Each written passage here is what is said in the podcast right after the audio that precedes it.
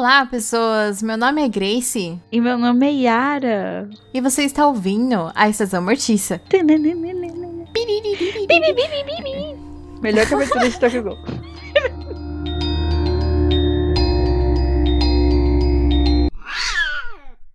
Assim, a gente não vai fazer piadas nessa abertura porque é com grande tristeza que a gente tá gravando esse episódio. Então, assim, sem momentos pra piadinhas, né? Eu tô muito mal. Só o ódio me fortalecerá agora. Até, a palavra até saiu com dificuldade. Porque não é muita força. É complicado? Complicado. Foi complicado. Mas, enfim, antes da gente prosseguir nesse episódio com muita tristeza e meteção de pau. A verdade é essa. Siga as nossas redes sociais, o Instagram, @estacãomortica e o Twitter também, Estação Mortícia, para aquilo que você já deve saber, que são os nossos posts de dicas, filmes, séries, livros, mangás, HQs, audiobook, artbook, prints de bastidores. E no Twitter nós temos os prints de coisas que a Arinha está assistindo, graças a Deus.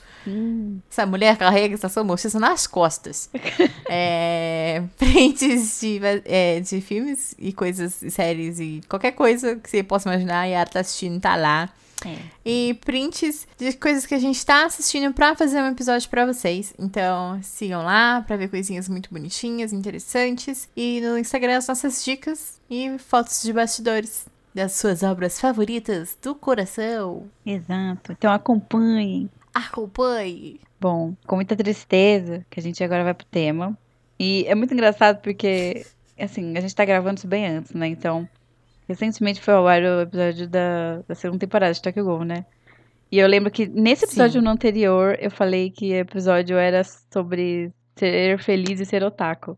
E não vai acontecer isso hoje. É uma tristeza. Então, vamos para o nosso tema, né? Porque hoje é um episódio inédito, porque a gente vai conversar sobre 2 temporadas de uma vez. Geralmente a gente dá muita atenção para cada temporada, só que dessa vez não vai acontecer isso. Então, dando continuidade à nossa saga de Tokyo Ghoul, hoje a gente vai falar sobre Tokyo Ghoul Re.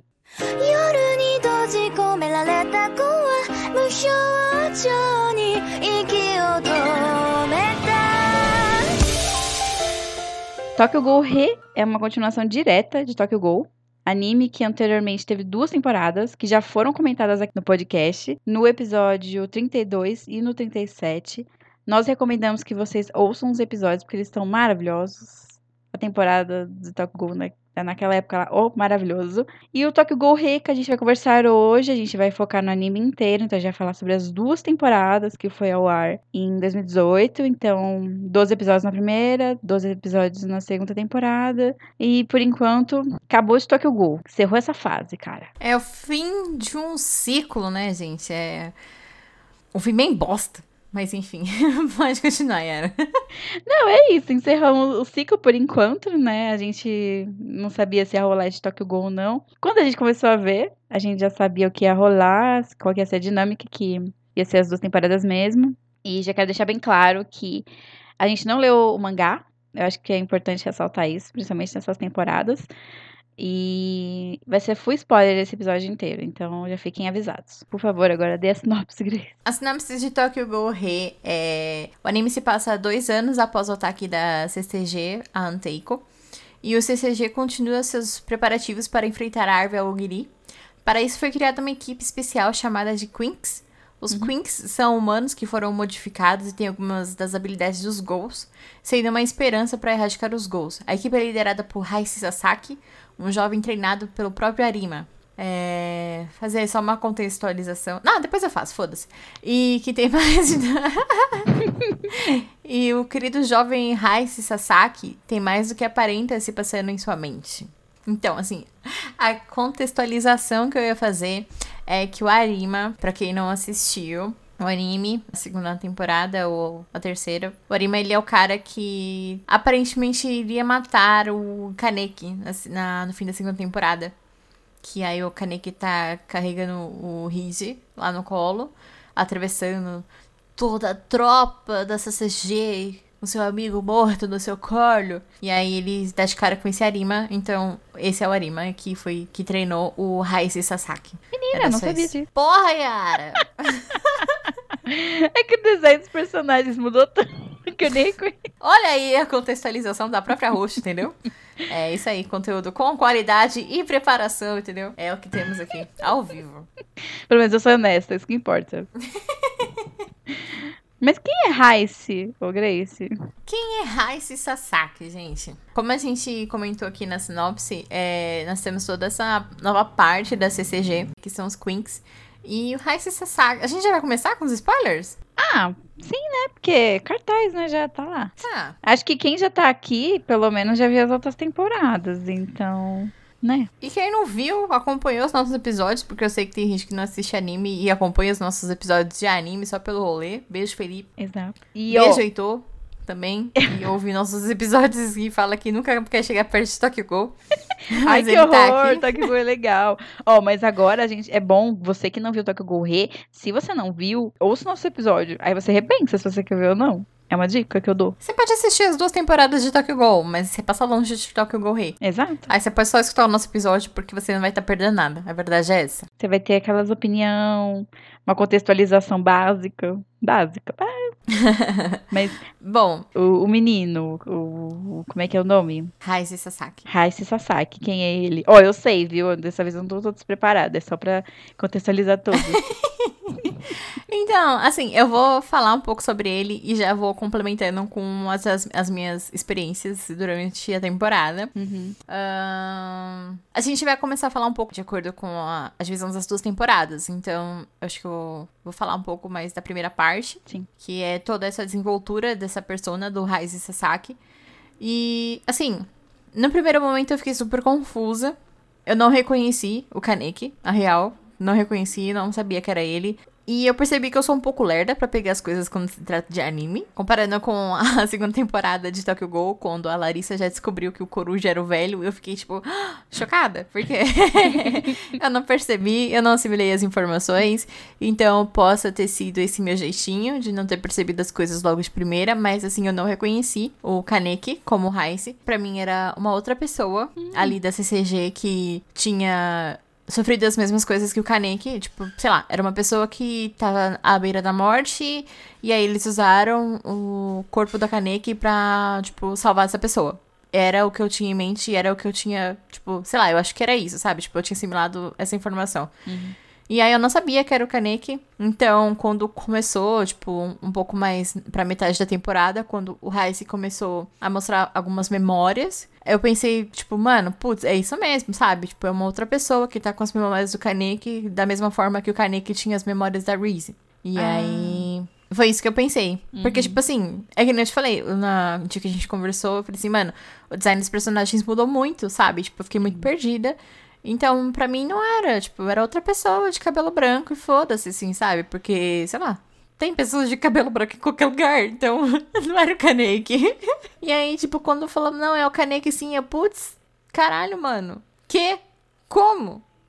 Tipo, que? Pra mim ele tinha morrido, então... Eu fiquei surpresa, mas por conta do Kaneki tá vivo, mas eu achei que, tipo, todo esse rolê do Kaneki...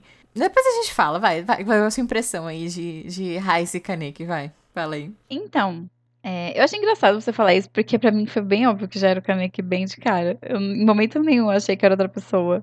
Tanto... Ah, eu achei. Eu achei muito que era o Kaneki, que não era o Kaneki. Primeiro outra pessoa, porque, tipo, ele tava muito diferente. Sei lá. Sim, mas ele tá, tipo... Mas o meu impulso não foi achar que não era ele. Meu impulso foi falar assim, mas que bosta, eles mudaram o design dos personagens. Porque parecia um pouco o Kaneki, mas tava um pouco diferente, realmente. Porque todo mundo ali meio que mudou um pouco. Eu acho que a única que eu não achei que mudou muito foi a Touka. Eu achei ela bem parecida. Porque ela continuou com a mesma bosta daquela franja, caralho. Que ódio. É, quando ela tira a franja da cara, eu até fiquei perdida. Eu fiquei, gente, quem é essa personagem? Nossa, não é a Touka? Aí bota a franja... Ai, a Touka, e tira a franja. Não, meu Deus, quem é? Quem é? Tô perdido. Aí eu olhei o cabelinho branco, eu falei, eu achei que era ele, porque eu falei assim, tinha até uma raiz preta. Eu falei, o cabelo branco do Kaneki, de traumatizado, cresceu. Que, aliás, quem tem cabelo branco nesse anime, pra mim, é traumatizado. Porque todas as pessoas traumatizadas têm cabelo branco. Passou por um trauma e transformou a cabeça, os pelos e tudo mais. Aí eu achei o primeiro episódio bem chato. Essa é a minha... A minha verdade, assim, eu falei pra Grace, eu odiei o começo da temporada, eu não tava entendendo nada. Eu já tinha ciência de que aquela pessoa era o Kaneki, eu fui até ver uns comentários pra ver se eu não tava muito enganada, porque, né, estavam chamando ele por Haise, não estavam chamando ele por Kaneki, ninguém das pessoas antigas aparecia, só o povo da CCG, e estavam tratando ele com a maior normalidade, inclusive a filha do Mado, né, a Akira. Então, eu falei assim, eu acho que fizeram alguma lavagem cerebral dele, e eu detesto o plot de... Ai, esqueci quem sou, perdi minha memória, preciso fazer as coisas aqui, as pessoas que eu conheço não me lembro mais, não vivo mais essa vida, vou me fazer aqui, reestruturar e tal. Eu acho que isso poderia ter dado certo se houvesse o mínimo do desenvolvimento nesse plot ou nos personagens que tava com ele, mas muito pelo contrário, eu só achei todo mundo um saco. Nossa, aquele plot de eles caçando... gols pela CCG não poderia me importar menos, porque quando eles estavam investigando era só uma investigação chata pra mim. Quando eles estavam lutando, era só luta a troco de nada, sabe? Que nem a gente tinha comentado no episódio de Anfelid. Uhum. Ai, tipo, nossa, tô tacando um monte de... E as lutas nem eram tão bonitas assim. E eu não gostei... Nossa, eu vou só reclamar. Desculpa, gente. Eu não gostei do design novo e das pessoas novas, eu acho. Tipo, eu comecei... não gostando, e eu só terminei gostando de uma pessoa, da equipe, das pessoas envolvidas ali. E o Haise, eu achava ele chato o tempo inteiro, sabe? Com esse drama, ele indo tomar café e chorando. Aí eu ficava, ai, meu Deus do céu, garoto. Foi um drama na minha vida. Eu fui gostar mais lá pro oitavo episódio, porque apareceu meu personagem favorito desse anime, né? Que é o meu amado gourmet. Ai, que tá muito soft. Essa temporada inteira ele tá muito soft. Eu adorei o plot dele, aliás. Ai, calma aí, você tem mais uma coisa pra falar. Tá bom. Eu acho que pode ter sido muito isso, assim, porque na minha cabeça não era o Kaneki. E pra você já tava muito claro que era o Kaneki, que tava com amnésia. Então, pra mim, eu pensei que era outro personagem. Então, tipo, eu fiquei muito interessada, assim, sabe? Tipo, pensando que o Kaneki ia ficar manipulando lá, atacando terror no Haise e tal. E, tipo assim, eu gostei desse plot dele, tipo... não ter as memórias e etc, sabe? Tipo, lidar com isso, querer saber quem que ele é. E, tipo, eu gostei, eu achei interessante. Então, tipo assim, essa primeira parte da primeira temporada, eu gostei bastante. Uhum. Já na segunda, eu achei um porre. E, assim, apesar de eu ter gostado do plot, eu acho que a gente pode jogar essa primeira parte da temporada no lixo, sabe? Porque não serviu pra porra nenhuma. Você vai falando dos 12 episódios da primeira temporada inteira. Isso. Uhum. Tipo, mano, a gente teve 12 episódios, tipo... que não serviu pra porra nenhuma. Tipo assim, sei lá, se eles tivessem, tipo, diminuído esses 12 episódios pra 4 episódios, mano, tava melhor, sabe? Tipo, foi muito arrastado, apesar de tudo. E sei lá, tipo, tinha umas ênfases e umas paradas, assim, que, tipo, não fez sentido nenhum, sabe? Tipo, teve esse plot, assim, de apresentar o Haise... e depois começou a fazer aquele... Atrás daquela quebra-nozes... e assim... que tipo... aí só pra falar que... olha... a Aogiri e o pessoal da Anteiku estão ligados com uma outra coisa lá... com uma outra gangue que é a Rose e não sei o quê... e tipo, mano... pra chegar na segunda parte da segunda temporada... não servir pra nada, sabe? Não sei... eu acho que foi uma escolha muito errada... de como eles construíram uma temporada... num geral... porque, tipo, a gente sempre elogiou muito, assim, que, tipo, tem os arcos lá do Tokyo Ghoul, tipo, tanto na primeira temporada quanto na segunda. Eles têm um arco, encerra o arco, começa um outro arco, encerra o arco, e, tipo, é muito bem construído. Que isso? É o Almeirão. Gente, parecia uma criança gritando. Então, a gente sempre falou que eles, tipo... eles construíam e encerravam os arcos muito bem. E apesar de serem histórias diferentes, eram muito bem interligadas, apesar de tudo. Sim. E assim, foda-se nessa temporada, sabe? Você até comentou que, tipo, eles resumiram muita coisa do mangá. Sim. Mas ao mesmo tempo que, tipo, resumiram, parece que foi tudo, tipo, muito desconexo e não fez sentido, sabe? Sim. Tem muita coisa que eu me questiono e, tipo, e muita coisa eu não entendi, sabe? Confesso que eu dormi em muitos pontos do anime, mas parecia que quando eu dormia e assistia, fazia mais sentido do que se eu tivesse prestado atenção no episódio inteiro, tá ligado? Lembra aquela hora que eu te falei, a gente conversou um dia, aí você falou, ai, falta tantos episódios. Eu falei, põe o anime e deixa aí passando, você vai fazer a mesma coisa, você vai entender a mesma coisa, você prestou atenção, você não prestar.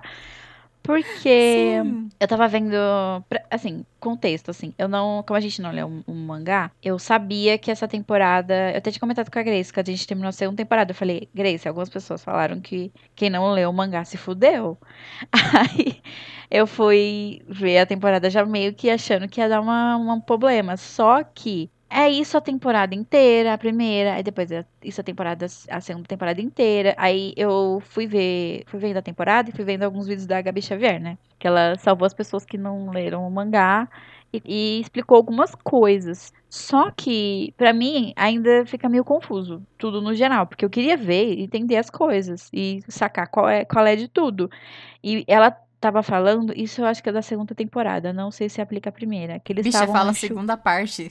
É segunda parte. Ah, segunda parte. Isso, a segunda parte. Que eles enxugaram, tipo, uns 10, sei lá, 10 mangás, assim, num episódio só, sabe? E tava tudo corrido e não tava pra entender nada. E isso refletiu muito. Assim, na primeira parte, eu acho que aquele arco todo do... Ai, eu sempre esqueço, vou chamar o Kaneki mesmo. O Kaneki, né, fingindo que é humano, fazendo cosplay.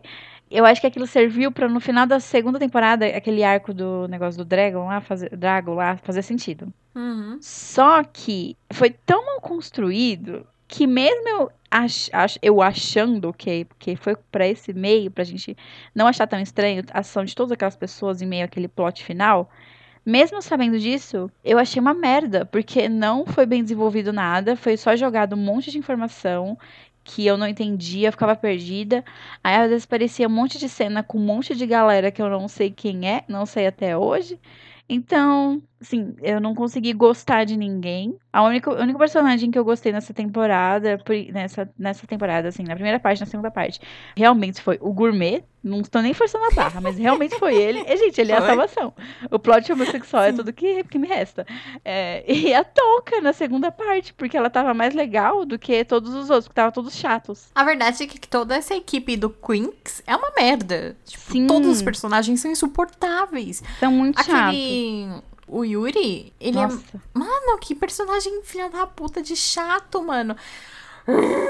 Não tem como levar ele a sério, porque, tipo, mano... Tipo assim, ele tem uma motivação lá que é uma merda. Ele quer ser forte, quer superar os outros. Por quê? Tipo, não, e, tipo, sei lá. Ele tem um desenvolvimento, só que, tipo, é muito... É tão... Ah, qualquer coisa que... Eu caguei, tipo, mesmo que ele estivesse, assim, legal, na segunda parte, legal, entre muitas aspas, assim, eu não me importo com ele, cara, eu não gosto dele. E da equipe ali, o único que eu me importei um pouco mais foi o Shirazu, com o menino com os dentes em pontudo. Porque teve um negócio com a irmã, e teve ele mostrando alguns momentos dele refletindo, dele pensando. Um desenvolvimento pouco, assim, foi bem breve, mas teve. Então, quando teve a cena dele lá e tal, eu fiquei um pouco mais sentida. Mas também, ai, sabe, a Saiko também... É Saiko o nome dela? Uhum. A Saiko eu não consegui me importar, primeiro porque, tipo, a primeira vez que eu vi essa personagem já achei uma merda, porque ela tava super infantilizada, aí eu já achei que ia ter uma coisa muito errada, aí eu já fiquei irritada, e aí quando foi passando assim, ela só era uma personagem chatinha, que no final é muito forte, e não foi nada desenvolvida. Não, a verdade é que toda essa equipe, ela, dos Quinx, ela tem, tipo, toda essa mística de que, tipo, são humanos em metade gol, porque... Foda-se, ninguém sabe qual é o critério, tipo, de você virar um Quinx. E aí a gente tem, tipo, o Kaneki, que é o Haise, e, tipo, ok, ele é o mais forte ali e tal, porque a gente sabe por quê, né? Porque é o Kaneki, no final de tudo é o Kaneki. Sim. E só tá com amnésia. Mas, assim, o resto, tipo, mano, a Saiko, ela é muito merda, assim, tipo, porque ela, como você falou, ela é infantilizada e, tipo... Até então, ela só tava lá no Quinx pra receber um salário e não fazia nada. E tava todo mundo ok com isso, de bancar uma pessoa aleatória lá e, tipo, que não faz nada do que deveria fazer. Uhum. A Toro, que, tipo, também é um Quinx que não consegue usar as paradas dela lá. Então, tipo, ela corre perigo o tempo inteiro e aí os outros têm que salvar ela. Nossa, isso foi muito irritante. Era a pessoa mais inútil. Falava, Toro, fica em casa. Eu falaria assim, fica em casa, amiga, porque, tipo, você não vai servir pra nada. É muito irritante. Ai, que ódio. Sim, e aí tem o Shirazu, que, tipo, quando foi passando a temporada, assim, ele era o mais legalzinho. Sim, ele era. Que aí, tipo, ele tem uma motivação ali que tudo bem, que, tipo, mostra 2 episódios e depois ele morre, foda-se. E aí, tipo, ele também, ele é meio aleatório, porque, assim, ele sabe usar as paradinhas dele, mas ele é meio... Eu faço o que eu quero, mas também parece que ele faz o mínimo. É. O Yuri, que é forte, mas, assim, ele é muito otário. E aí você fica com raiva dele o tempo inteiro. Uhum. Então, tipo assim, é um foco na temporada inteira nessa parte da CCG, nos Quinx, que também é todo mundo chato. Eita. E aí você fica, ai meu Deus, eu só quero que acabe logo. E aí, tipo, é isso, mano. É você conhecendo os personagens que são chatos pra caralho. E aí, tipo, você fica, tá, mano, e aí? Sim. E esse Shirazu, o momento que ele começa a se esforçar mais, a se provar mais, ele é morto. E a morte dele é usada como escada pra desenvolvimento de outro personagem. Aí eu fiquei, ai... Sério, tá bom, beleza. Não comprei, porque era melhor ter matado o outro, que é chato pra cacete, porque... Concordo. Nossa. Deveria ter matado o Yuri, porque ele é chato. É, mata ele porque ele é chato. E o Shirazu fica aí mais forte pra curar a irmãzinha dele, coitado. Que também foi esquecida no churrasco, né? Ah, mas ela aparece lá no final, né? No túmulo dele. Eles conseguiram tirar o negocinho dela, a doença. Ah, é ela? Pensei que era outra pessoa. Não, ó, tá vendo? Porque, informação. Tipo... Não, porque, tipo assim, aparecem umas mulheres muito do nada. Aparece, tipo, aquele cara lá que vai casar. Aí aparece a esposa dele falando, tipo, ah, ela conhecia uma gol na faculdade e aí, tipo, ela tá presa. Eu, tá, e aí? O que eu faço com essa informação? Porra nenhuma. Ela é amiga da Touka, que fazia comida pra ela na primeira e segunda temporada. Ah, verdade, verdade. Então, e aí a menina que apareceu no final, no túmulo do menininho lá, do Shirazu, é a irmã dele, só que ela já tá sem o negócio, porque estão falando assim, ah, conseguiram curar as pessoas com o negócio lá do que se alastrou pela cidade, né? E aí apareceu ela. Ela e a Psycho, que elas estavam com a mesma doença. Eu pensei que era, tipo, a esposa desse cara. Porque, tipo, mano... Não, era a irmã dele, não é? Ai, meu Deus do céu. Do nada, tipo, mano, do nada. A tia aparece lá, velho. Eu acho que era irmã, não sei. Se a gente estiver errada, pode botar aí nos comentários. Mano, na verdade, assim, se a gente tá errado ou não... Não faz diferença, porque, tipo, assim, é um personagem muito aleatório que aparece e some, sabe? Sim. Tipo, não faz diferença quem é. Mas, enfim. Sim, mas, tipo assim, isso que você tá falando é verdade porque aparece personagem e some o tempo inteiro. E você não sabe quem é essa pessoa e por que isso foi importante e por que isso foi mostrado. Esse casamento foi um exemplo, que ele conheceu a menina lá, que era amiga da Touka. Ela é amiga da Touka, mas foda-se, gente. Por que uma pessoa dessa tem que ganhar, né? Destaque no casamento. E aí tem um outro personagem que eu nem sei o nome dele, que depois eu fui descobrir que ele meio que criou a Rize por causa de um vídeo, nem foi por causa do anime, que é aquele cara de cabelo branco comprido, que aparecia sem camisa, que acho que brigou com não sei quem, que acho que foi, ele brigou com Furuta, não sei lá o nome dele. Não é aquele Arima? Não é o Arima. Que ele luta e perde, não é? Não, ele ganha, ele mata o cara, eu acho. Que ele luta com Furuta. Porque eles estão num barco, eu acho, alguma coisa assim. Tá vendo? Você nem lembra. Porque não é importante. Só que dedicou mó tempo do episódio pra isso, mas sabe? Mas o futuro, tipo, ele mostra no último episódio que ele tinha contato com a Rize. Sim, então, mas eu só fui entender mais ou menos a natureza da relação deles por causa de vídeo ou de, tipo, vou tirar aqui da minha cabeça. Que é isso, porque a gente sabe que eles se conhecem mais ou menos, tipo, no final. Ai, e acabou. Sabe uma coisa que não entra na minha cabeça? Aquele cara lá... que é, tipo, vilãozinho, e ele tá... Mano, então, são duas coisas, assim. A primeira, eu vou começar pela outra, que vai ser mais fácil. O Yuta... Por que o Yuta virou do mal, cara? Do nada. Sendo que ele andava com o pessoal da Anteiku, tá ligado? Bicha. Aí, do nada, ele é vilão. E eu fiquei, mano, como isso aconteceu? E por quê, tá ligado? Mas não, tipo... Sim. Não faz o menor sentido. A Larissa ficou o tempo inteiro, enquanto assistia, falava, por que o emo é vilão? O tempo inteiro, meu Deus, por que Yuta é vilão? Por que Yuta... A gente não tava entendendo nada. Aí eu até falei pra Larissa, eu falei, mas no começo, nas outras temporadas, ele não era bem do café. Ele parecia que era uma coisa, tipo, parça deles, mas não seguia exatamente a mesma linha de raciocínio. Só que, entre ser isso... E ser vilão é um caminho muito gigante, né? Então, por que ele estava ali com os palhaços, ao lado daquele padre lá? Aquela ruiva também, né? Que ela era dona do bar, alguma coisa assim. Então, mano. E, tipo assim, ele não era, tipo, da galerinha lá da Anteiku. Mas, assim, ele tava nos rolês. Ele foi pras treta junto com eles. Ele lutou lado a lado com eles pra proteger o Kaneki. Então, tipo assim, mano, se você compartilha esses ideais a ponto de colocar a sua vida em risco, por que que tu vai virar vilão do nada, tá ligado? Tipo, não entrou na minha cabeça isso. Eu, tipo, eu fiquei, mano, será que eu dormi em uma das partes que explicou esse contexto? Não. Ok. Então tá bom. Eu pensei que eu tinha dormido, sabe? Não. Tipo, tá. Não, e tipo, tem até uma cena com ele, dele com o Kaneki, como o Haise ainda, dele falando com o Haise de boa, falando, ah, vou fazer as máscaras de vocês e tal, falando assim, ah, você pode ficar com a máscara aí que eu te dei, que é a icônica máscara e tal. Achei que ele tava super sussa, querendo ajudar, tanto que quando ele apareceu como um dos fantasmas, como um dos palhaços, eu achei e falei assim, não, não deve ser o emo, acho que não é não, tô enganada, não sei o quê, mas realmente... Era esse rolê mesmo. A outra coisa que eu não entendi é esse padre aí, que era o cara que criou lá o Amon. Sim. Em que momento esse homem saiu da cadeia? Pelo amor de Deus, alguém me explica. Não foi naquela vez que eles foram libertar a Hinami também? Ah, não, ele já tinha saído antes. Ele já tinha saído antes? Ele já tinha saído. Então não sei. Uma cota, né? Tipo, desde o começo da temporada ele já tava lá nos rolês. É, ele então... já tinha aparecido. Não sei. Então não sei. Realmente... Ah, não sei. Aconteceu... É aquele negócio, né? Passou, tipo, 2-3 anos, né? Entre... Após o ataque lá da CCG. Mas, gente, que tá acontecendo tanta coisa, assim. Tem que contextualizar as pessoas, porque eu fiquei meio confusa.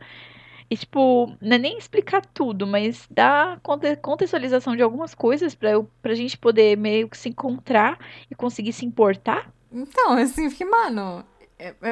Tipo, não faz sentido, sabe?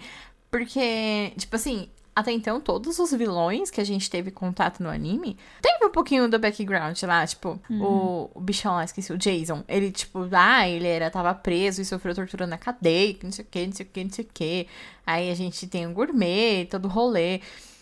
Até aquela história lá da mãe do Juzou, que, tipo, virou a mãe lá, assim, por importante na primeira parte da temporada, que o Ayato tava defendendo ela como, tipo, um bodyguard lá, tipo, mano, a gente sabe quem que é ela, a gente sabe a influência que ela teve nas outras temporadas e, tipo, ela voltou e tal. Mas de onde que tu saiu daquele cara lá que parece um integrante do Ghost, sabe?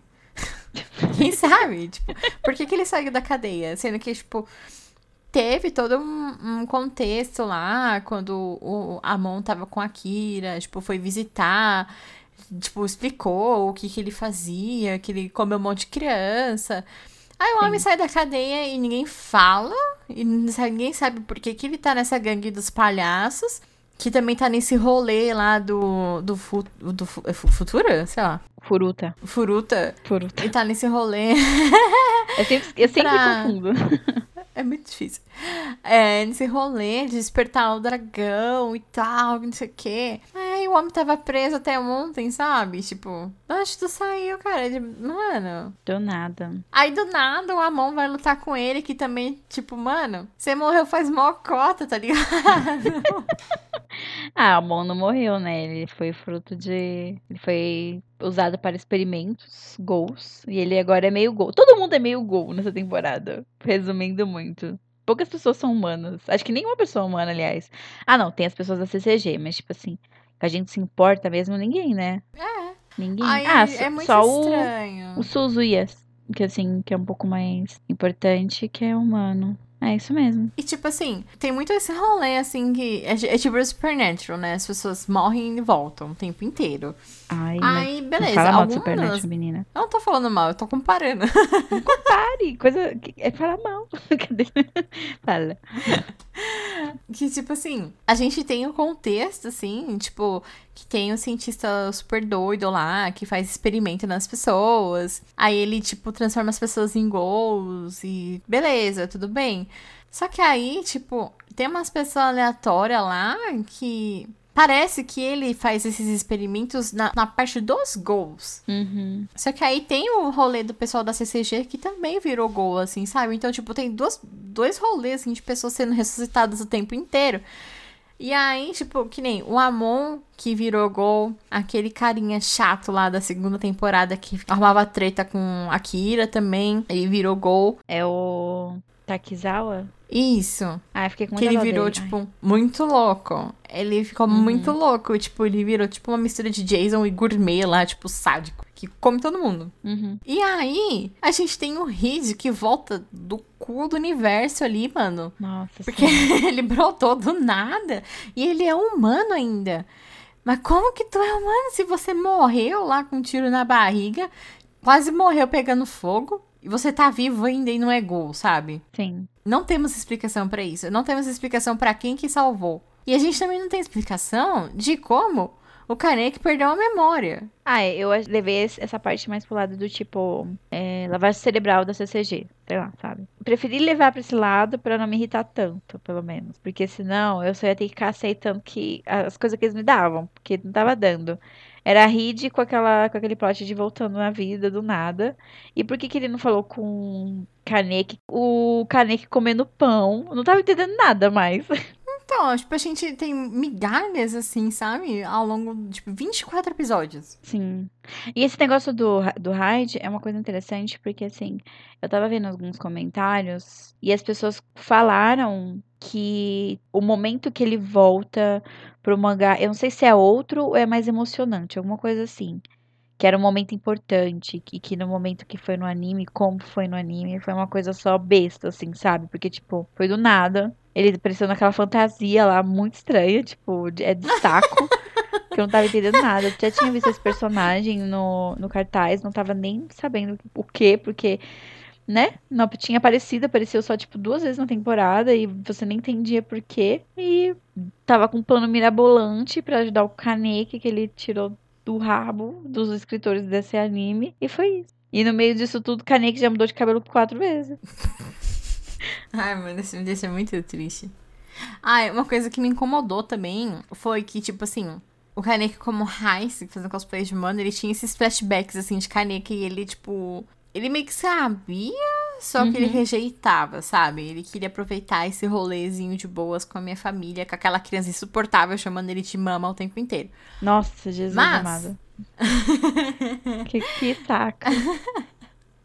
Mas, assim, quando ele percebeu o real que ele era o Kaneki, foi, tipo, muito bosta, sabe? Tipo, muito... ah, eu sou o Kaneki. Sim.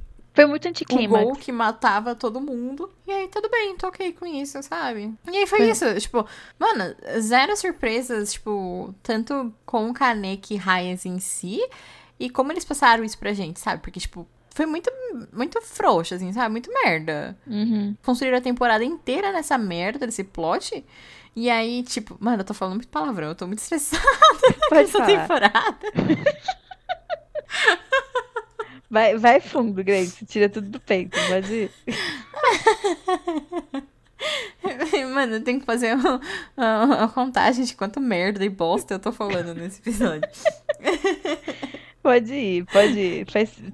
Tá compreensível. Todo mundo que viu isso tem que entender. Porque, por favor. Otaku frustrado, temos. Sim. Enfim. Aí, tipo... é isso, eles construíram... a temporada inteira, a primeira parte da temporada inteira nisso, e aí tipo, ah, tá bom, eu sou o Kaneki, tipo, e eles nem deixaram isso explícito assim, sabe, tipo, parece que ele só meio que supôs e aceitou isso, sabe, e acabou, e foi isso, e aí a gente, ai, mas vamos falar de coisa boa, vai. Ó, mas vamos só falar de quê? De gourmet? Não, pode falar, complementa aí, vamos falando. Era dele mesmo que eu ia, tipo, mudar o assunto pro gourmet, mas aí você pode complementar se você quiser, tipo, dessa parte aí de plot bosta, de amnésia que sarou e foda-se. Não, é que eu só queria comentar esse plot do Kaneki, perdendo a memória e recuperando a memória, eu acho que tinha potencial pra ser muito bom, assim como toda a temporada, primeira parte, segunda parte, eu acho que eles... eu não sei se ele teve uma preguiça ali de fazer um desenvolvimento melhor, só que os personagens nem pareciam que estavam agindo como os personagens agiriam, sabe? Porque a gente não teve contextualização, a gente não teve desenvolvimento, então a gente só teve coisas jogadas na tela e tendo que acreditar que todo mundo mudou em 2 anos e é isso mesmo. Quando o Kaneki recupera a memória, como você falou, foi totalmente anticlimático e joga no lixo tudo que tem na série sobre nessa questão de identidade, filosofia, que ela sempre desenvolveu muito bem, porque tem uma coisa que eu gostava bastante no anime, era os diálogos e tal, e era esse conflito que as pessoas tinham dentro de si, principalmente o Kaneki. Não teve isso nessa temporada. E olha que eles tiveram uma puta oportunidade. Quando eu acho que isso ficou mais legal? Quando a Rize apareceu lá no Mar de Sangue, mais pra frente, na segunda parte. Uhum. Isso eu achei legal. Isso eu achei muito bom. Eu até fiquei, nossa, um respiro, foda, né? Uma coisa muito boa. Eu gostei pra caramba de todo o diálogo, de todo o cenário, de tudo que foi falado ali, do momento que foi posto. Só que eu acho que um momento desse também cabia nesse momento que o Kaneki meio que despertava. Teve um momento ali que tocou a musiquinha da primeira temporada que eu fiquei emocionada? Teve. Ai, sim, nossa. Sim, fiquei emocionada. Apareceu o Hide pra ele, que a gente achava que tava morto, fiquei emocionada. Só que também, como a Grace tinha comentado comigo, quando eu comentei que tava gostando mais, é nostálgico, não é que é bom. É nostalgia, é você isso. Fica, você se sente abraçadinho, você se sente bem, você tá vendo aquilo que você conhece, que você já gosta. Então, não necessariamente é bom. Por exemplo, a música da primeira temporada podia ter sido aplicada no final da segunda parte, sabe? Facilmente. Uhum. E teria causado ainda mais impacto. Então, tudo deixou muito a desejar. Eu acho que a pior coisa, assim, não é nem a história em si, é a falta de vontade de tudo. Se fosse série com... Tipo, se fosse uma série, Tokyo Ghoul, por exemplo, os atores estariam sem vida atuando. Só pra, assim, dar uma comparada. Porque tá tudo muito fraco, sabe? O desenho até parece que perdeu o brilho pra mim. O design de personagem pra mim tá tudo fraco. Então, é isso. Não gostei. A gente passou muito tempo reclamando. Sim. Ai, mas vamos falar de coisa boa? Ai, vamos. Ai, eu fiquei tipo meio assim quando eles começaram a falar do Sr. Shuu. Uhum. Ai, Sr. Shuu, não sei o que, Sr. Shuu. Aí eu falei, mano, será que é o gourmet? Eu fui no Alilist pra falar assim, meu, qual que é o nome do gourmet? Aí tava lá, não sei o que, Shuu, não sei o que. Aí eu falei, é o Sr. Shuu, é meu gourmet, então eu tô feliz. Aí a gente vai falar que assim, né? Ai, Senhor Shuu. Shuu Tsukiyama. Aí a gente tem que... Nosso querido gourmetzinho de luto. Sim.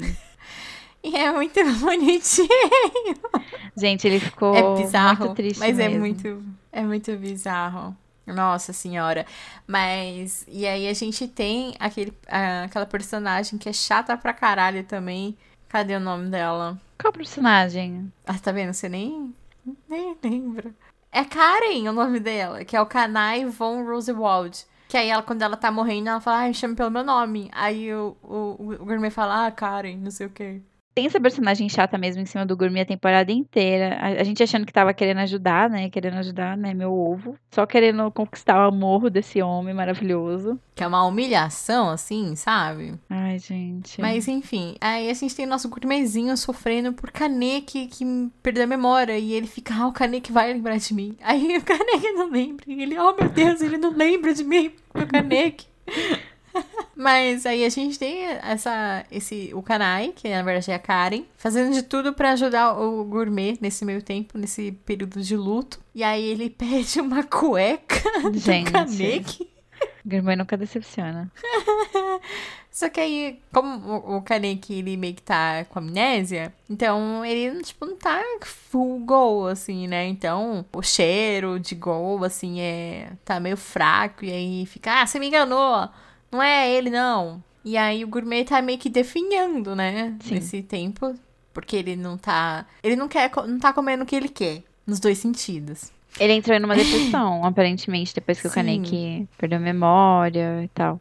Ficou longe deles, do pessoal do Anteiku. Sim. E aí tem uma menina lá no rolê que ela fica tirando foto, meio que fazendo uma investigação que não é investigação. E aí ela, que é conhecida do gourmet, por sinal, e aí ela dá uma foto do Kaneki pra Karen. Ah, eu falo Karen, foda-se. Aí dá a foto pra Karen e a Karen mostra pro gourmet, falando, o Kaneki tá vivo, que não sei o quê. E aí, nossa senhora, aí ele sai ensandecido na cadeira de rodas, correndo pra encontrar seu amado Kaneki. Aí eu falei até pra Yara, eu falei assim, gourmet como sempre, fazendo tudo nesse anime. Sim, foi o único plot interessante nessa primeira parte, mesmo com essa garota chata. Sim. Aí eu fiquei, tipo... Assim, eu não gostei muito. Eu gostei porque é o gourmet.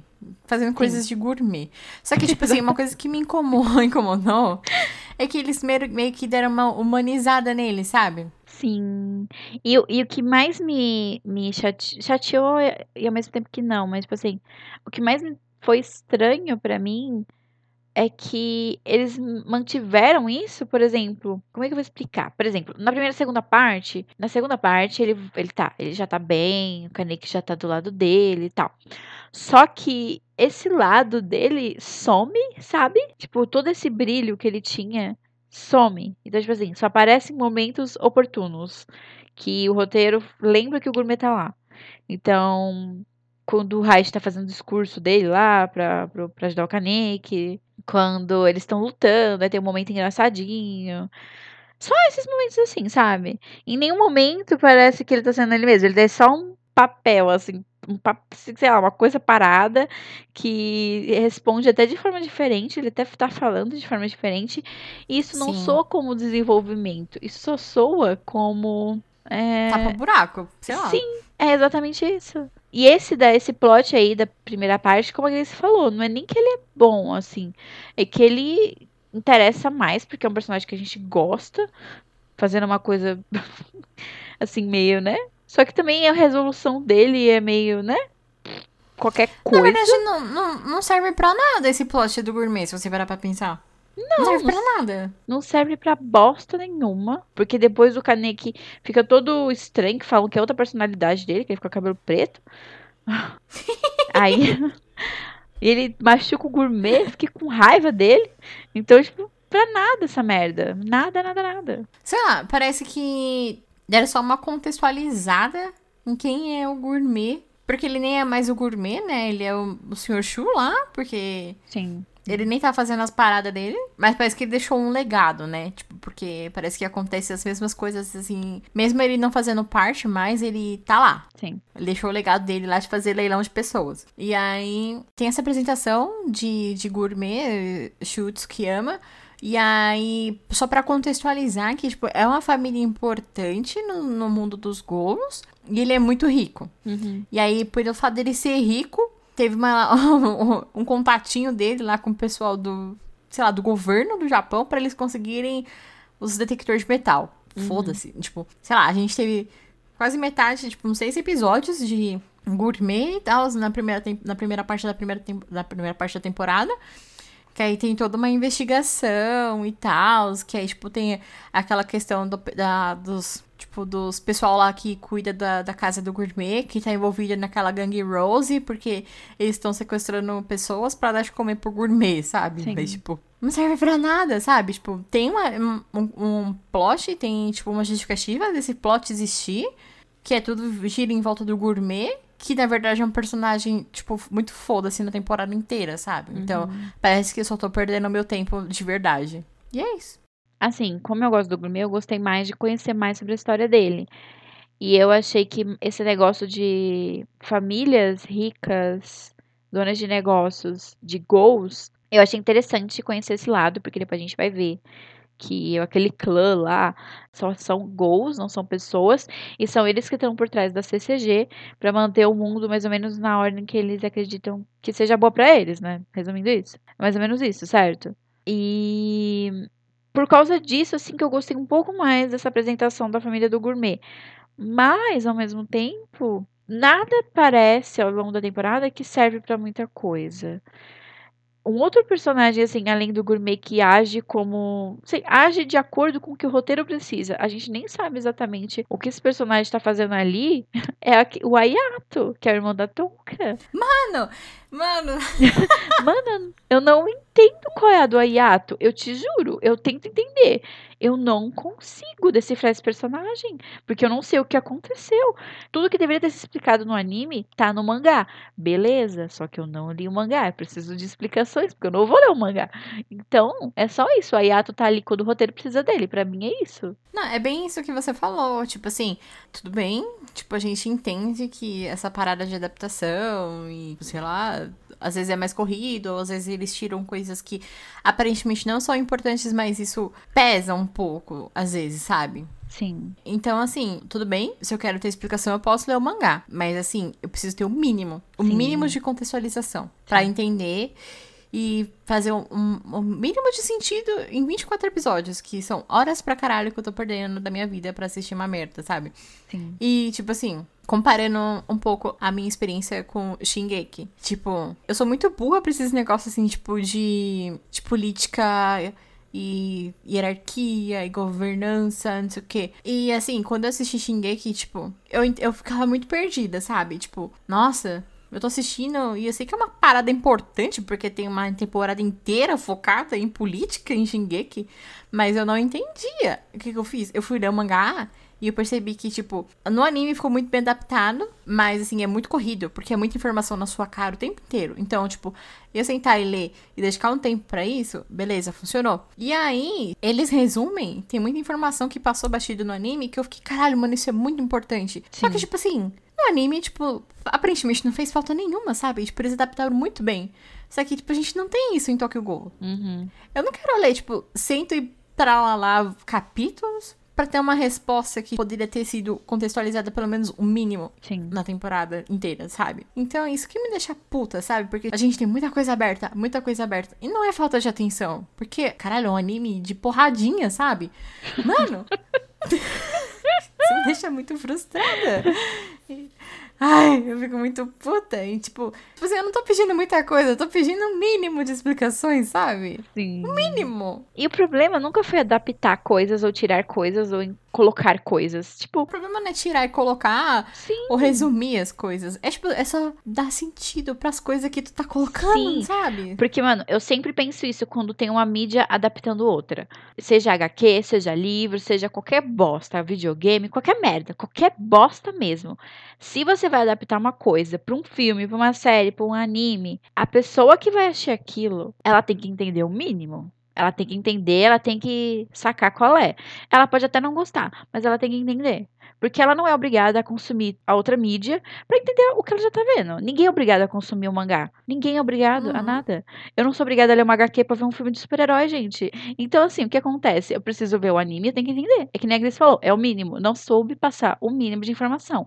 Enxutou tanto, quis tanto terminar a temporada correndo, que deu nisso. Teve um monte de coisa que eu passava e falava, mano, isso parece importante, mas eu não entendi e eu não vou entender nunca. Foda-se, vou seguir com a minha vida. É isso. Essa foi a experiência com Tokyo Ghoul. E isso, Tokyo Ghoul Re, aliás. E isso é muito triste, porque, tipo, nas temporadas anteriores, Tokyo Ghoul sempre teve uma politicagem, assim, que nem a Grace falava. Eu também sou meio burra pra isso, né? Eu não entendo muito bem. Mas, assim, dava pra entender, mesmo que o básico, assim, você não entendia todo o contexto, mas você entendia mais ou menos as coisas ali, e sempre teve uma mensagem muito bonita, e coisas filosóficas legais e tal, e isso meio que se perde aqui, porque, assim, falando por mim, tá? Eu fui vendo, eu fui numa semana, assim, a temporada inteira. Então, eu fui vendo, e no final da segunda parte, não é que melhorou, mas estava mais equilibrado as coisas, pelo menos pra mim. Só que até lá eu já tava de saco cheio. Eu não tava aguentando mais. E eu já não queria entender as coisas, porque o anime já não tava me colaborando com a minha cabeça. Então, gera má vontade também, eu acho. Assim, gera. Uhum. Gera muita má vontade, porque aí você vai vendo uma coisa que não vai te dando um retorno, e não vai te dando um retorno de cena do gourmet besta pra você ficar feliz, momento nostálgico idiota pra você ficar feliz, qualquer coisa assim. Mas aí no meio disso tinha um monte de politicagem, um monte de personagem chato, um monte de coisa sem sentido, personagem aparecendo, personagem morrendo, lutinha, que nem a Grace falou, umas lutas muito sem graça, vou falar. Então, Quando eu acabei Tokyo Ghoul Re, isso me dói dizer, porque se vocês ouviram o episódio da segunda temporada de Tokyo Ghoul, foi uma passação de pano e a gente amou. Sim. Então, dói dizer que quando eu terminei Tokyo Ghoul Re, eu tava feliz, que eu não aguentava mais assistir aquilo. Sim. Tem algumas coisas assim que, tipo, aquele cara lá, o pastor, padre, sei lá, ele tinha umas paradinhas lá que aparentemente ele evocava uma coruja. Que a gente sabe que, tipo, são os gols mais fudidos do mundo ali no rolê. É, que eles fazem uma transformação e parecem um robô gigante. E da onde saiu isso? E por que que tem gol que solta laser? Por que que tem gol que solta laser, cara? Quando isso aconteceu, eu já fiquei assim, gente, eu desisti desse anime, não aguento mais. Mano, e por que que tem os gols que parece que viram um Megazord? Tipo, mano... Parece aqueles bichão do Evangelion. É muito gigante, é muito bizarro. É muito estranho, cara. Ai, quando o Kaneki virou aquele negócio, eu falo, mano, nada mais me surpreende nessa bosta. Ele vira, tipo, um bagulho que tem umas espadas de metal. Assim, tipo, beleza, a gente sabe que o Gol, ele, tipo, tem uma paradinha, uma vermelhinha, que vira uma ferramenta de luta. Tipo, sei lá, tipo, sai uns tiros de cristal, sei lá que porra que é aquela, que a gente até hoje não sabe o que é aquilo, né? Uhum. E aí, beleza, tipo, alguns, por exemplo, a Touka, ela tem, tipo, umas asinhas que solta, tipo, umas paradinhas. Aí o outro lá, ele solta, tipo, umas bombas. Tudo bem. Aí o Kaneki tira lá umas espadas do rolê, tá ligado? Mano, gente, como que teu corpo produz metal? Tu me explica isso, pelo amor de Deus. Não, e tudo isso é do nada. É do nada, do nada, do nada mesmo. Tipo, do nada o Kaneki tá numa nova forma. Que aí ele se transforma, nem sei o que é aquilo, cara, armadura. Parece armadura. Bizarro. O outro vira um negócio gigante, tipo, e sabe o que é bizarro? Quando a gente foi ver o Tokyo Ghoul, isso não foi introduzido em momento algum. Então parece que eles tiraram isso do cu. Porque assim, só a pessoa que parecia que fazia a transformação gigantona, bababã, era o Coruja. Sim. E a Coruja é filha dele. Aí do nada, todos os Ghouls conseguem fazer isso. E tipo assim, quando o velhinho lá do Anteiku era o Coruja, ele, tipo, ele assim, ele ficava um pouco maior. Mas ainda, ele era ele mesmo. Ele era humano. Sim. Aí a filha dele era uma parada um pouco maior ainda. Sim. Mas ok. Aí daqui a pouco a gente tem a coruja lá do cara que é da igreja lá, pastor. Ela tem uma forma de cruz na cabeça. E aparentemente não é humano. E o emo também, ele vira um negócio muito bizarro. Que você até falou lá. Não sei se eu posso falar aqui. Mas, né? Que queria sentar. Mas enfim. Ele vira uma coisa muito estranha. Também, que do nada isso também. E a gente já tinha visto ele lutando lá no final da primeira temporada. E, tipo, ele não era assim. E de onde que as pessoas ficaram tão modificadas? Não sei. A gente pode supor que, assim, a gente viu que aquele cara lá, ele faz experimentos nos gols e, tipo, teve um avanço tecnológico lá e tal. Mas, assim, a gente está supondo, porque, assim, tudo bem, se tivesse sido mencionado em algum diálogo no anime, ok. Uhum. A gente não precisa que seja, tipo, olha aqui, a gente vai te mostrar, ó, titinho por titinho, ó, a cena que tu quer. Não, não precisa ter, mas assim, é questão de que a gente tá falando o tempo inteiro, de contextualizar, cara. Se tivesse tido um diálogo, porque os avanços tecnológicos do CCG, blá, blá, blá, aqui, a gente, blá, blá, blá. Não, mas a gente só tem, tipo, aquela parte assim, ó, a gente fez os Quinx aqui, ó. É. Só isso. É, tipo, beleza, a gente sabe que a CCG tem, tipo, formas de criar Quinx, não sei o quê. E a gente tem aquele outro cara que fez experimento nos gols. Mas, assim, o tipo, Yuta, ele tava nesse rolê, tipo... Ele tava com um padre, mas eu não sei se ele tava com esse cientista. Ele foi modificado pelo cientista? Por que ele foi, sabe? Mas, então, o Yuta, ele tava junto com o Furuta, não tava? No mesmo rolê? Então, isso que é estranho. Então, se ele tava no mesmo rolê, ele tava envolvido com a CCG. Você entendeu, mais ou menos? Tipo, eu acho, pelo menos. É disso que eu tô falando, a gente tá supondo, sabe? É, então, é isso que é o foda. Mas, assim, essa foi minha linha de raciocínio, mais ou menos, assim. Ai, gente, e tipo assim... O Yuri, lá, ele era um nível de Quinx, aí depois, então você chega lá, ó, quero ter mais rolê de gol aqui no meu corpo. Aí você vai lá e bota rolê de gol no seu corpo. mano, tipo, é assim que funciona, sabe? E uma coisa que eu acho muito bizarra também nessa parte, assim, de ter esses Quinx na CCG, é, tipo, é uma parada que eu achei muito hipócrita, sabe? Sim. Porque, tipo, ó, eu sou humano aqui, mas eu tenho uma parte de gol. Uhum. E aí, tipo, eles agem com superioridade, vão matar os gols, assim, sabe? Tipo, mano, você é um gol. Você tá matando as pessoas e usando a parte do corpo dessas pessoas pra você se sentir superior. Sim. E, tipo, você esqueceu que você é metade de gol. E outra parte, tipo, são humanos que são a metade de gol. A gente sabe que o Kaneki não conseguia comer. E comeu pão. Ele tinha que se alimentar de carne humana. É. Aí, assim, e tem um monte de gente metade de gol aí, ó. Uhum. Por quê? Não sabemos, mas tem, ó. Pra combater os gols, a gente vai usar os gols, sabe? Tipo, oi? Sim. Por isso come alimentos e o Kaneki tinha que comer carne humana. E aí, qual que é o rolê, sabe? Que parece, mais ou menos, é que eles não eram... É tipo assim, não igual o Kaneki, sabe? Era tipo uma coisa abaixo do Kaneki. Porém, eles meio que... Parece que podem virar gol total, porque aquele menino lá, o chato, ele fica com os dois olhos vermelhos, então, né? Tem isso também. Mas, em questão da hipocrisia, a gente sempre soube, né? Porque desde a primeira temporada a gente tá aqui falando mal de humano e apoiando os gols. Porque a gente nem precisava desse negócio do, tipo, descobrir que gols estavam por trás da CCG, porque já era uma coisa muito assim, era tão egoísta todo o sistema, e todos os humanos estão cegos, e todo mundo tão assim, nossa, quero a paz, mas a paz será o extermínio da outra raça, e não sei o que lá.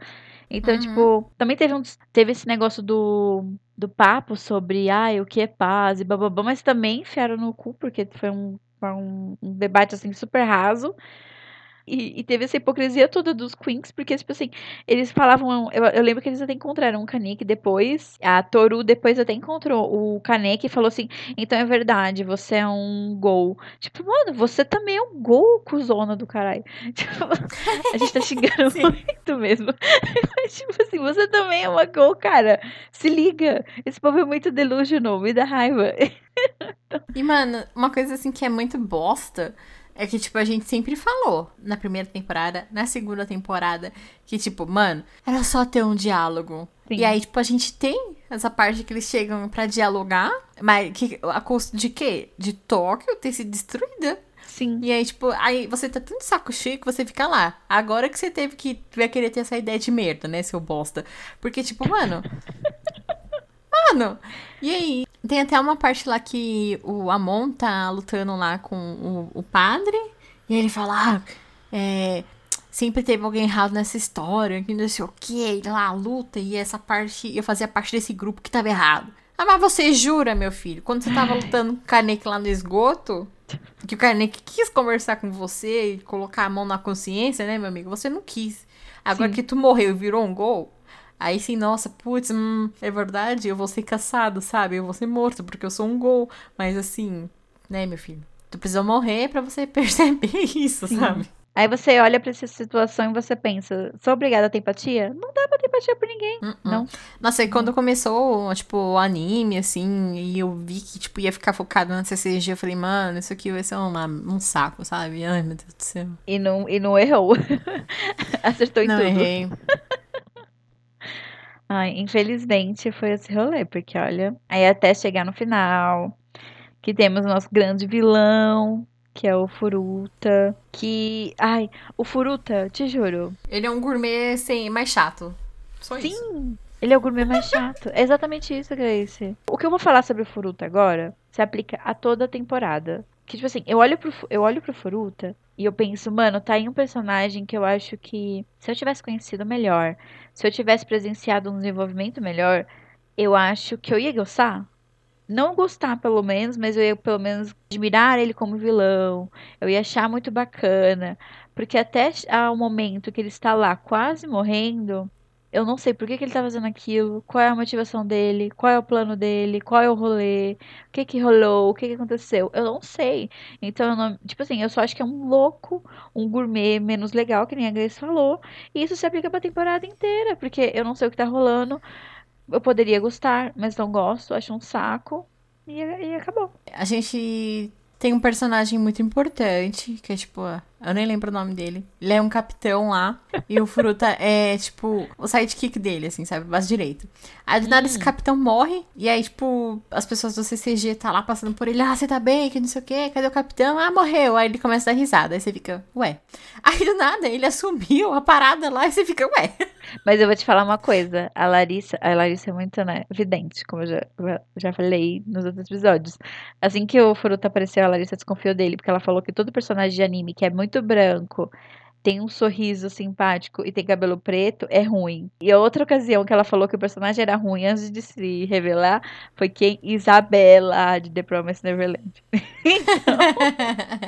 Então sempre confio. Mas foi do nada mesmo isso dele tomar o poder, mano. Como ele chegou nesse negócio. E aí, tipo assim, aí a parada fica mais bizarra ainda. Ele tá lá, a gente sabe que ele tá, tipo, tem um contato com os ghouls. Já mostrou algumas cenas dele tendo esses diálogos com os ghouls, etc. Com, tipo, a gangue lá do palhaço, que tá o Emo, o Yuta, o padre, a menina lá que vira Megazord. E aí, tipo, a gente sabe, tipo, ah, ok. Aí, do nada, ele mata um monte de ghoul na frente do pessoal da CCG. Aí você fica, mano, qual que é a tua, cara?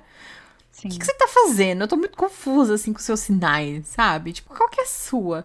Aí, do nada, tem uns gols no gabinete dele, dentro da CCG. Aí você fica, mano, o que tá rolando? Uhum.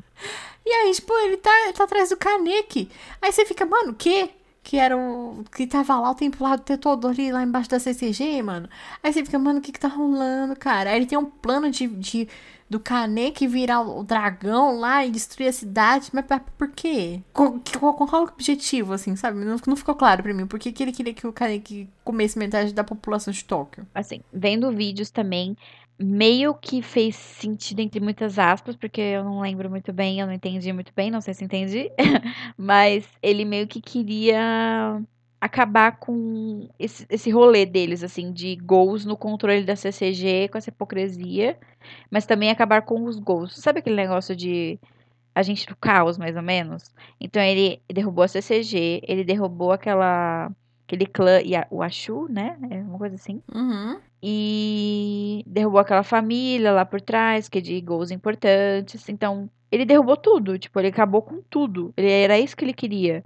Ele queria, por fim, acabar com o Kaneki, porque ele tinha essa ligação com a Rize também. Mas também, se ele conseguisse isso, não parecia que ele ia ficar satisfeito, né? Porque ele era meio maníaco das ideias. Então... Mas aí a gente tem, enfim, a hipocrisia, porque ele era um gol. esse anime inteiro. Enfim, a hipocrisia, cara. Ai, dá até saudade da segunda temporada de Tokyo Ghoul. Que a gente falou que era meio ruim, mas a gente amou. Nossa, mano. Assim, pra falar a verdade, eu fiquei tão confusa com todo esse rolê da de Tokyo Ghoul Re, que quando eu terminei de assistir os episódios, eu falei assim, mano, eu acho que tudo faria sentido se tivesse uma ova. Não temos ova. Então nada faz sentido mesmo, assim. Eu pensei, por um momento, mano, será que a gente deixou passar alguma coisa importante? Tipo, sei lá, se tivesse um filme entre a segunda temporada e a terceira... Nossa, ia ficar perfeito. Nossa, foi perfeito, cara. Tipo, a gente não ia precisar ir atrás de vídeos e mangás. Sim. Mas ia ter tudo mais explicado, sabe? Mas não temos. A gente tem, tipo, 2 ovas, que é, tipo, um do pessoal da CCG e o outro ova é do gourmet com aquela menina das fotos. E acabou. Sabe o que parece? Parece que teve temporadas, entre temporadas, que a gente não assistiu. Como se a gente pegasse, sei lá, um anime aleatório e pegasse uma temporada, sei lá, 12 de um anime que tem 20 temporadas e a gente assistisse, sem saber de nada. É exatamente a sensação que eu senti vendo o Tokyo Ghoul Re, que eu não tava totalmente descontextualizada. Sim. Mano, uma merda. Ai, enfim, cansei de ficar estressada. Pra gente encerrar, eu vou falar de 2 coisas que eu gostei. Eu gostei, como eu tinha falado anteriormente, da conversa da Rize com o Kaneki, naquele lago de sangue lá. Eu achei bacana, até eu não sei se é na mesma cena ou teve outros momentos, mas eu gostei de uma conversa da Rize com o Kaneki, que o Kaneki fala pra Rize que ele não se ressente mais dela, mas ela fala, eu me ressinto de você, porque ela, né, morreu. Então, tem todo esse ressentimento vindo da parte dela, mesmo que não da dele. Toda uma conversa. E aí, a Rize fazendo a cabeça do Kaneki, porque essa mulher é o inferno da cabeça dele. Eu adoro. Morreu desde o primeiro episódio, mas, né? Adoro muito. E eu gostei, assim, do final. Eu reconheço que foi muito besta, apressado. Só que, assim, foi bonitinho. No final eu já estava cansada, como eu falei, eu já estava desgostosa de tudo. Então eu só queria ver um final bonitinho mesmo, pra achar legal e encerrar tudo com um sorrisinho no rosto. Então, ver o filhinho da Touka e do Kaneki lá foi divertidinho, bonitinho, encerrou o ciclo. Eu só lembrar com muito amor do Tokyo Ghoul normal lá, temporada 1 e 2. Uhum. Acho que coisas boas desse anime.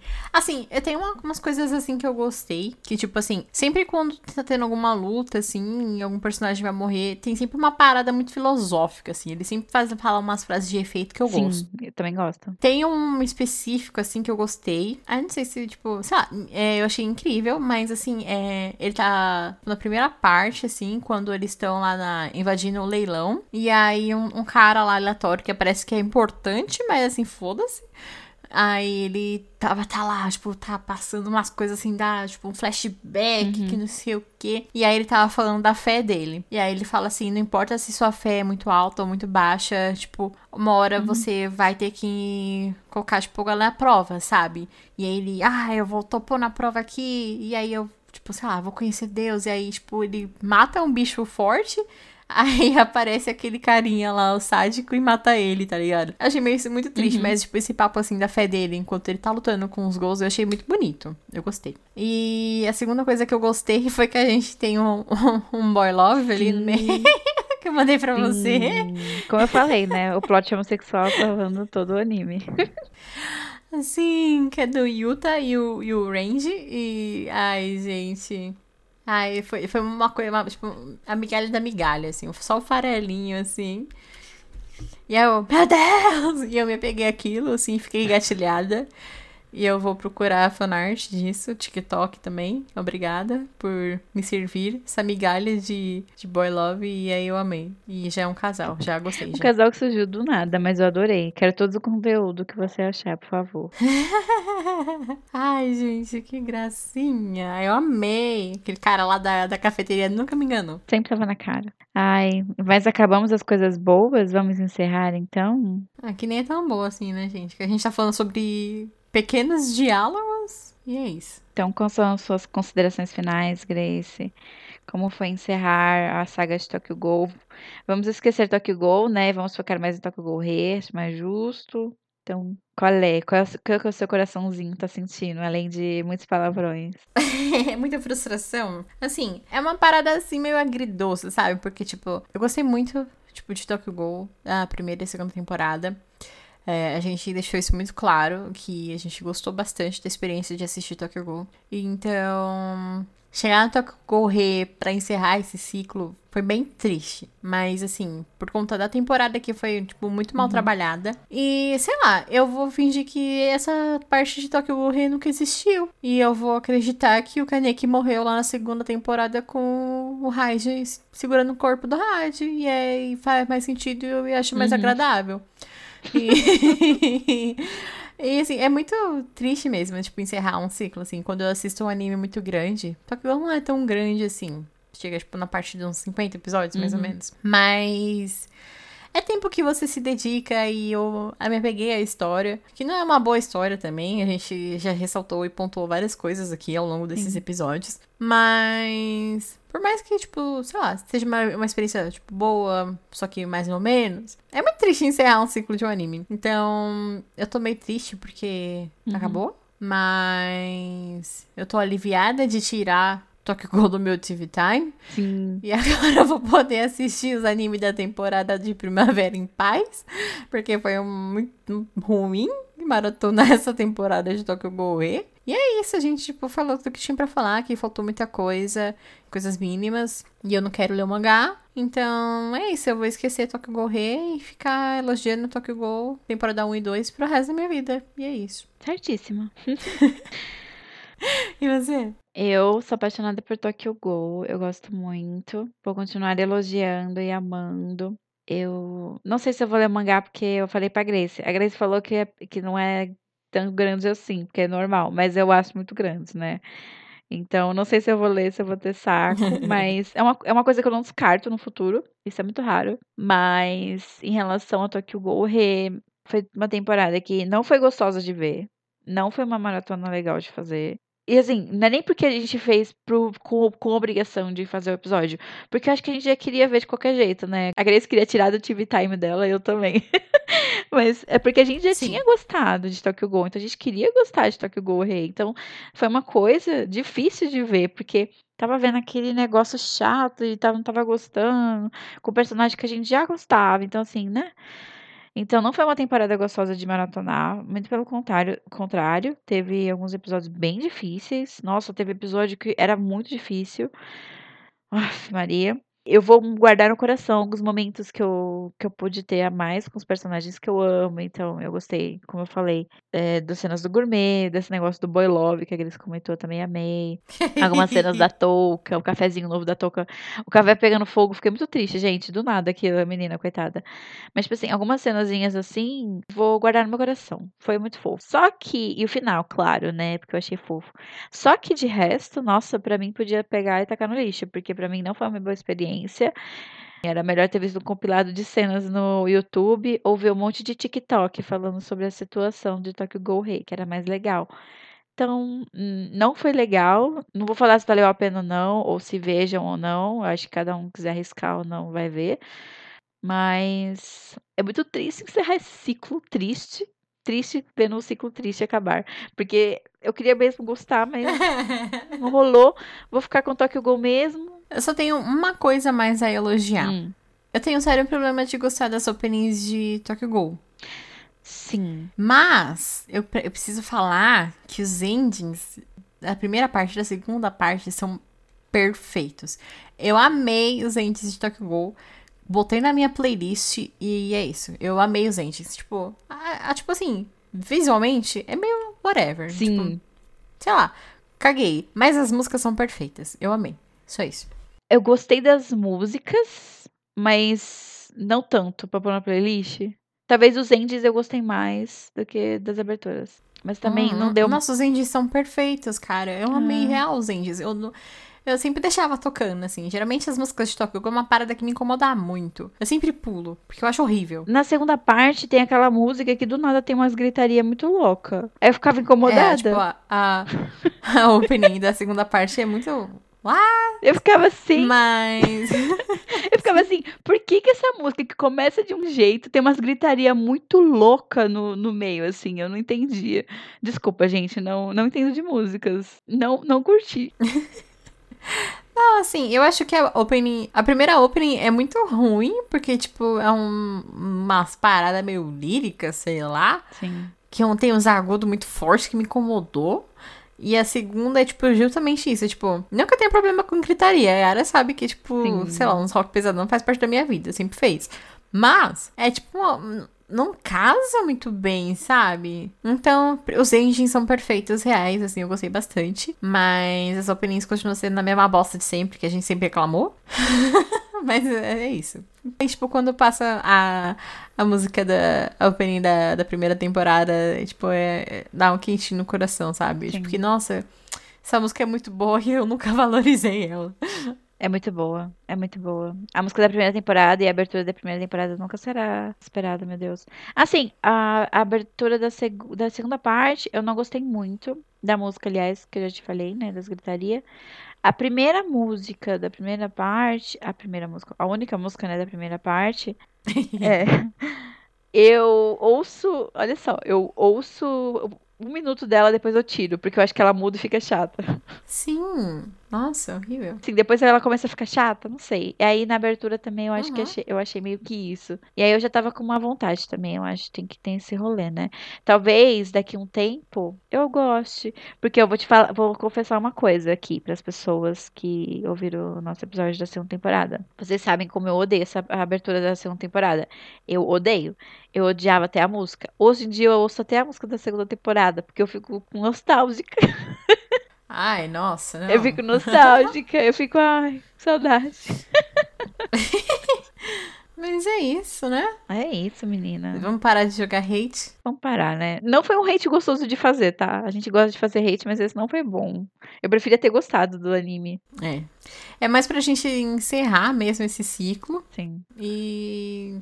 Só, porque a gente falou muito mal. A gente cansa de falar mal das coisas. Geralmente a gente tem pouquíssimos episódios que a gente fala mal de alguma coisa, mas... Esse é pra encerrar mesmo, pra não, tipo, deixar aberta, tipo, só a primeira e a segunda temporada e a gente dar uma opinião geral, que nem a gente falou. Tipo, a gente gosta muito de Tokyo Ghoul, primeira e segunda temporada. Tokyo Ghoul, na minha opinião, Tokyo Ghoul Re, na minha opinião, foi um desserviço. Sim, foi mesmo. É isso. Foi apressado demais. É, eu acho que eles apressaram tanto que meio que perdeu todo o sentido, assim, sabe? Então, sei lá, fica a critérios. Não recomendo. E é isso. Também não. Tchauzinho? Tchauzinho. Gente, assista Tokyo Ghoul só. É. Que, né? Sentimentos quentinhos no coração. O resto é resto. É. Tchauzinho. Tchauzinho. Tchau. Tchau. Até semana que vem. Tchau.